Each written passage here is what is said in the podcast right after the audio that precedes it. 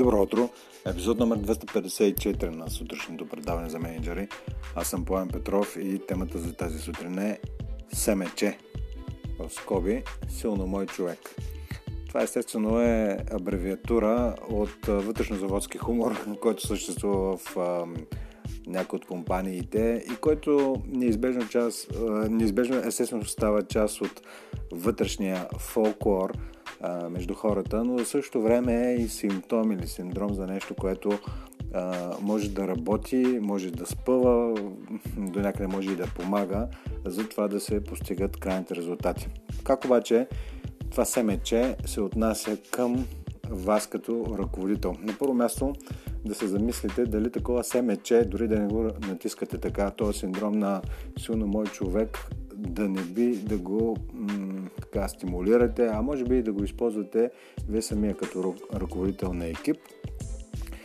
И от друга страна да го разпознаете дали той не съществува и в а, другите екипи или въобще във вашата организация като цяло. Сега ще отделя няколко минути за генезиса на това семече, на синдрома или на синдрома силно мой човек. А, какви са плюсовете, какви са недостатъците и какво може да направите за да го преодолеете или по какъв начин, дори не знам дали има смисъл да се преодолява, по-скоро да го използвате по начин, по който е удачен. Защото той, щом става част от организационната култура, в някои случаи помага, в някои случаи може да вреди.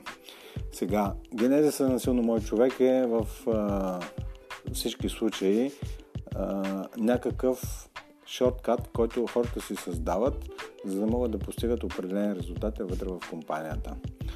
Семече, естествено, това, е, това се появява тогава, когато менеджерите се опитват да балансират между две основни и взаимно противоположни сили. Едната е да поддържат добри лични взаимоотношения, дори приятелски в някои случаи с хората, с които ръководят. От другата страна, противоположната сила или в другия край на спектъра е, са формалните взаимоотношения, формалните професионални взаимоотношения, които са неизбежна част от отношенията, които трябва да поддържат тези менеджери с хората, които ръководят. Естествено, в едната крайност така наречените дори в един момент шурбаджанашки отношения, в другата крайност са чисто формалните, където хората буквално си говорят на вие, на фамилия, въпреки че работят от 10 години заедно и са колеги в отделни отдели, т.е. нито един не репортва на другия, но си говорят на фамилия, чисто така много формално. И това е другата крайност. Сега, аз нямам за задача да ви препоръчвам кое е добро или не е добро, а да ви провокирам да се замислите как да намерите баланс, който да е удачен. Естествено, това е динамичен баланс между тези две крайности. И всъщност в а, това а, изследване на кой е точния баланс, между тези две крайности се ражда. Там е генезиса на това семече. Силно мой човек е в крайната, в единия край на спектър, където хората са не само просто приятели в работен аспект, може да са приятели в извън работни взаимоотношения да имат, което не е задължено да е нещо лошо или пък не е задължено да е нещо добро, но провокира а, едни така по по-различни от обичайните взаимоотношения. И това, което се случва като плюс е, че е, благодарение на това семече на синдрома силно мой човек, хората, независимо от позицията си, могат да постигнат определени цели по, по-бързо, в някои случаи дори с по-малко разходи от хора, които не разполагат с това семече. Каква, какъв е обаче основен недостатък, който виждам в използването или наличието на такова семече, такъв синдром за силно мой човек в една организация? Основен недостатък е, че твърде вероятно е индивидуалните цели, които си поставя един менеджер за себе си или амбиции, които имат за собственото си развитие, не винаги могат да съвпадат с целите на компанията като цяло. Какъв е проблем от това? Еми основният проблем е, че тогава, когато има неподравняване между целите на менеджерите и целите на организацията, се получава една делта, която рано или късно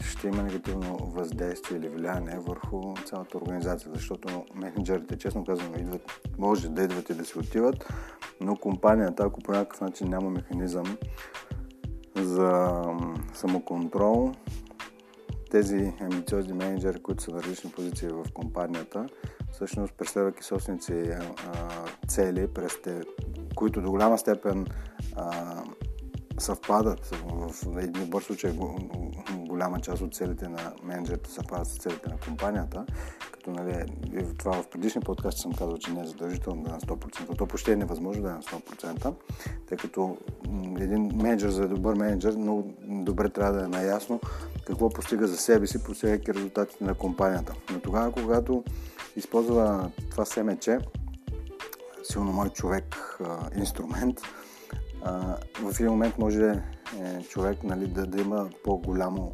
влияние от, от хора, които са на няколко стълбици над него и по този начин да постига цели, които не са в пълен унисон с целите на компанията.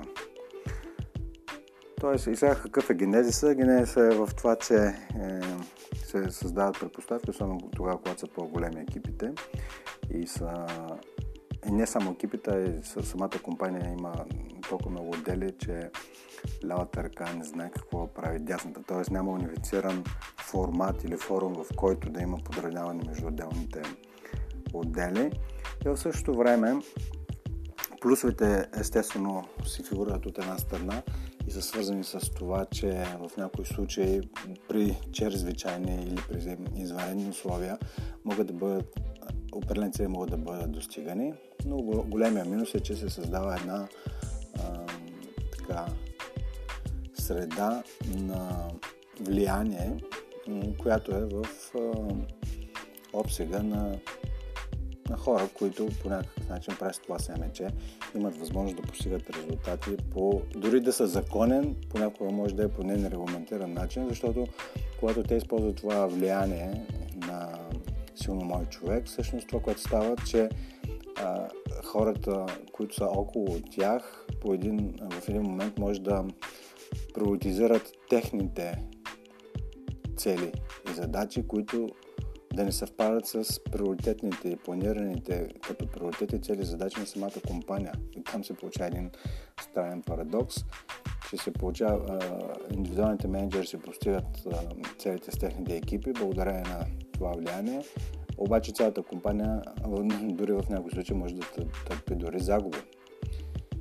Това се случва и може да се случи, ако има цели, които са прекалено разбити между отделните отдели и те доста често и така се случва, т.е. едни отдели могат да целят енергийна ефективност и това да се измерва представянето им, други по себестойност, пети по продажби естествено и в един момент има, има взаимно противочащи се сили, когато те не са синхронизирани.